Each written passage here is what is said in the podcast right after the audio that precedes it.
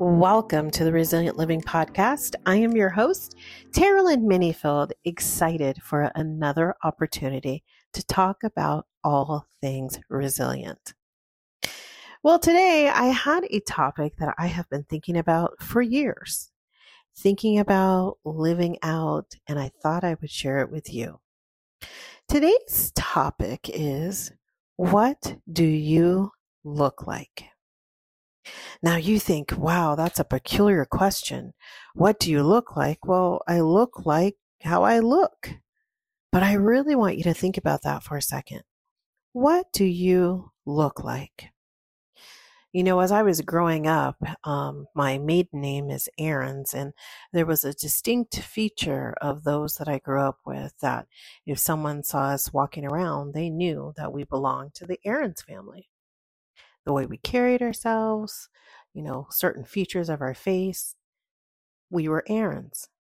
And as I married into the Minifield family, the same goes for those that are around me now.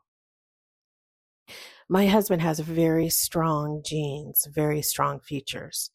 So a lot of his family came from Trinidad, and other parts of his family were American Indians. So there's very distinct features in their face. High cheekbones, really strong jawline, all of those features are amazing. And I personally think they're quite stunning. And so it's no surprise when I begin to produce these Minifields out of my body that they continued those strong genes. I see them in my children, and I also see them in my grandchildren. And, you know, I'm proud to say that they are very good-looking people.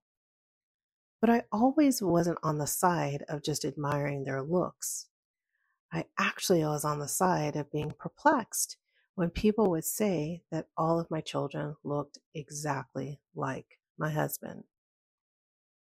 Now, I never thought that that was a bad thing, but I often got frustrated because after carrying them for nine months and delivering them into this world, doing the best I possibly could, can I at least have some part of them resemble me? So often you hear it over and over again. Oh, looks just like his daddy. Oh, she looks just like her daddy. And although those were good things, you can see how they can be turned into something that's actually more of a weight and a burden than it should be. And I mean, I know I'm talking to somebody out there that may have felt that same situation. So as time goes on and my children continue to grow, the boys in our family absolutely positively take on my husband's features even more. So I became even frustrated, and I would joke with my husband, well, kind of joking, and tell him, you know, I carried these kids all these years and, you know, all these months, and I'm tired of hearing people say that they look just like you. And he would agree with me, like, well, I can't do anything. It's just how it is. So I took my complaint to God. And I was like, God, you created these children. You gave them to me in my body. I birthed them, you know, I took care of them, and they do not resemble me. So in my prayer time with God, God told me, you know what? They do look exactly like you. Their livers look like you. Their kidneys look like you. The organs on the inside look just like yours. And I was like, wow, can't argue that with God. And so that was my resolve, understanding that these children that we had created together, they actually look like both of us. And so as my children continued to grow and I watched and developed their mannerisms, some of them do act like me. Some of them do talk like me. Some of them have some of my mannerisms, especially my youngest daughter, Tatiana, and how she carries herself and what she does. And so I'm actually able to take a look and see, hey, that's a little bit of me over there. And of course, like any parent, it brings you satisfaction, a bit of pride. And actually, I'm actually happy that I have someone that mimics me, even though they don't look like me. They have some of my mannerisms. Actually, most of my children do, even the ones that didn't come outside of my body. You know, my older daughter Chantilly has an organization skill set that, that I feel like I gave to her. You know, it's just amazing how wonderful it is to have children that look like you. Now, I often thought of the many times before my husband and I were married, how frustrating it would be to walk in a room and see my son that looked like his father and become frustrated because I would be reminded of his father when I wasn't liking his father. And I thought, wow, that's so incredible that there may be people out there that when you see your child that resembles that person that you connected with, that you created a child with, may not be in the best relationship with, that child is often a reflection of not only their father or their mother, but they are a reflection of the time spent that produced them. And that's what you want to concentrate on. So I just remember all these different feelings when it came up because, you know, in our family and the legacy of families, it's a big deal when your children look like you. So I went on with that conversation. I started thinking, you know, it's not just about how they look. It is about what they mimic, what they see, what they grow up with. Who do you look like? So we have the physical taken care of. We know that. But, you know, how about how they carry themselves in this world? The legacy that they'll continue to carry forth, and that even my grandchildren will be able to produce as I see my grandson act like my son, who acts like his father, my husband.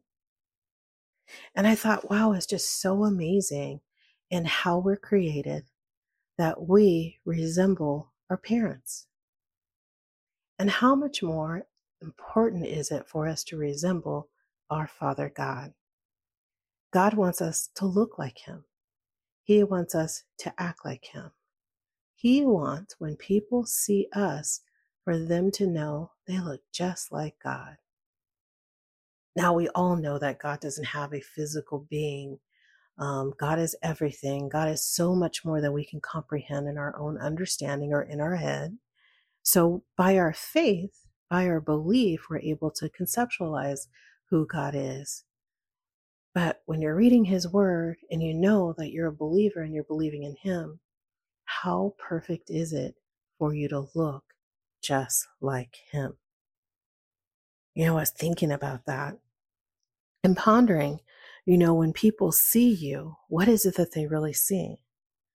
Do they see the items that you have, the worldly possessions, your home, your car, your clothes, your position that you carry at whatever job or business that you have? Or do they see your heart and who you're made up as? Do they see the joy in your smile, in your laugh? When they spend time with you, is it an exchange that makes them better? What do you look like? So I have a funny story to share with you. Not too long ago, my husband and I, we went to lunch.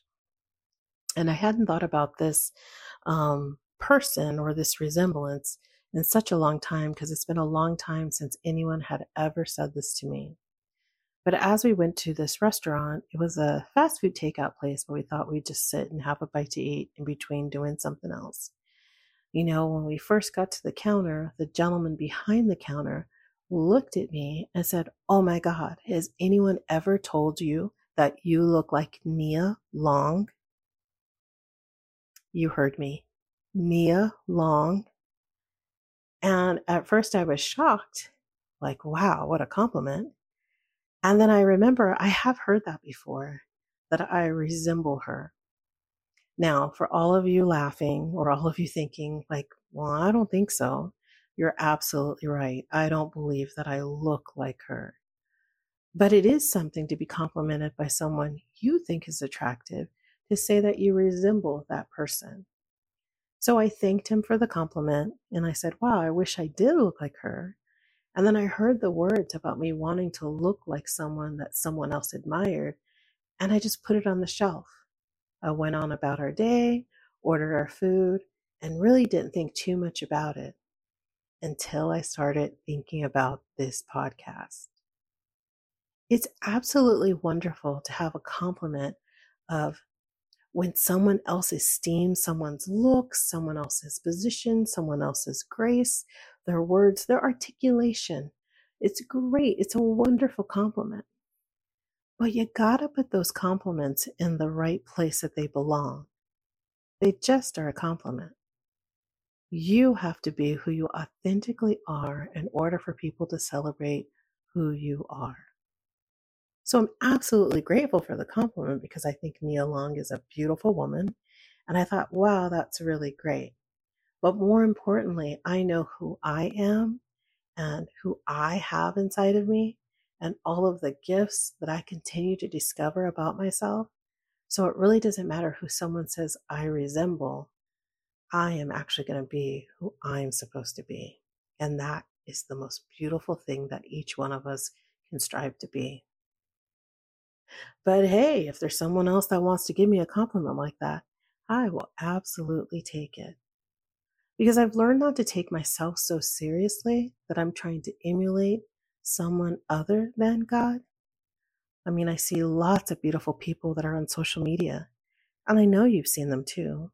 I see lots of uh, stars or celebrities or even athletes that look outstanding.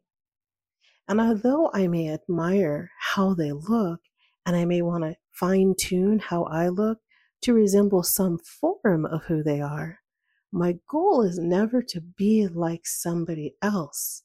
My goal is to be the best me that I possibly can. So that is who I look like. You know, I thought it's really important for us to just sometimes take the time out. We're moving in such a innovative, real techno-savvy, A I experience type of environment where everything is based on the speed and the rapidness of how you get your information. And oftentimes there's not a lot of depth behind the information that you're giving because it just goes to the next feed for the next day. And I would never want my experience, my life, to be just a post or a like for that day. We are more than that. And we have to really stop and take a look at who we look like. I thought it was a great question. I'd love to hear your thoughts on it. You know, we have children that we're raising for them to be individuals and not a part of the pack. We have a society that continues to stray away from the individuals and get more of the norm of what they say that it is. You know, I was looking at social media the other day and I was thinking, who is coming up with all these days, these appreciation days, my daughter appreciation day, you know, my grandfather appreciation day, my dog appreciation day? Who is designing these marketing, strategic ploys in order for us to move in a certain direction? Don't we know who we are? Don't we know what we look like? It's an important question. So if you haven't thought about it, think about it. Think about how you look. Think about how you act. Think about what your influence should be over everyone all around you. That when you leave this earth, that they will not say that you were a copy, but they will say that you were an original. And because of you being who you are, they received this, they enjoyed that, and they had time well spent being with you, a part of your life, because those are the things that really matter. Just thought I would ask the question. Well, we're so grateful for each and every person that continues to listen. We are now in over twenty-five countries. It's amazing. It's amazing that this little podcast, this idea of being resilient, of taking all of the experiences that you go through and understanding that they matter, is making a difference all across the world. I'm so grateful. So grateful because the things that we talk about, the experiences that I've had, the experience of those that share their experiences here on the podcast, they are real, they are authentic, and they can make a difference for those that choose to listen beyond what the words are saying and start paying attention to their experience. So grateful for each and every one of you. I invite you to send me a D M. Let me know what's going on with you. Send me an email. Let me know different things that you want to talk about. Your stories of being resilient. I want to hear it. This community is not just about you turning in and tuning in and listening to me talk about what's on my heart or my mind. This is just the beginning of the conversation. We have a community of people that are believing more, that are striving for more, that are taking the time to take a look at the details of the story for themselves and then sharing it with others. I will stay grateful over here. I appreciate you listening.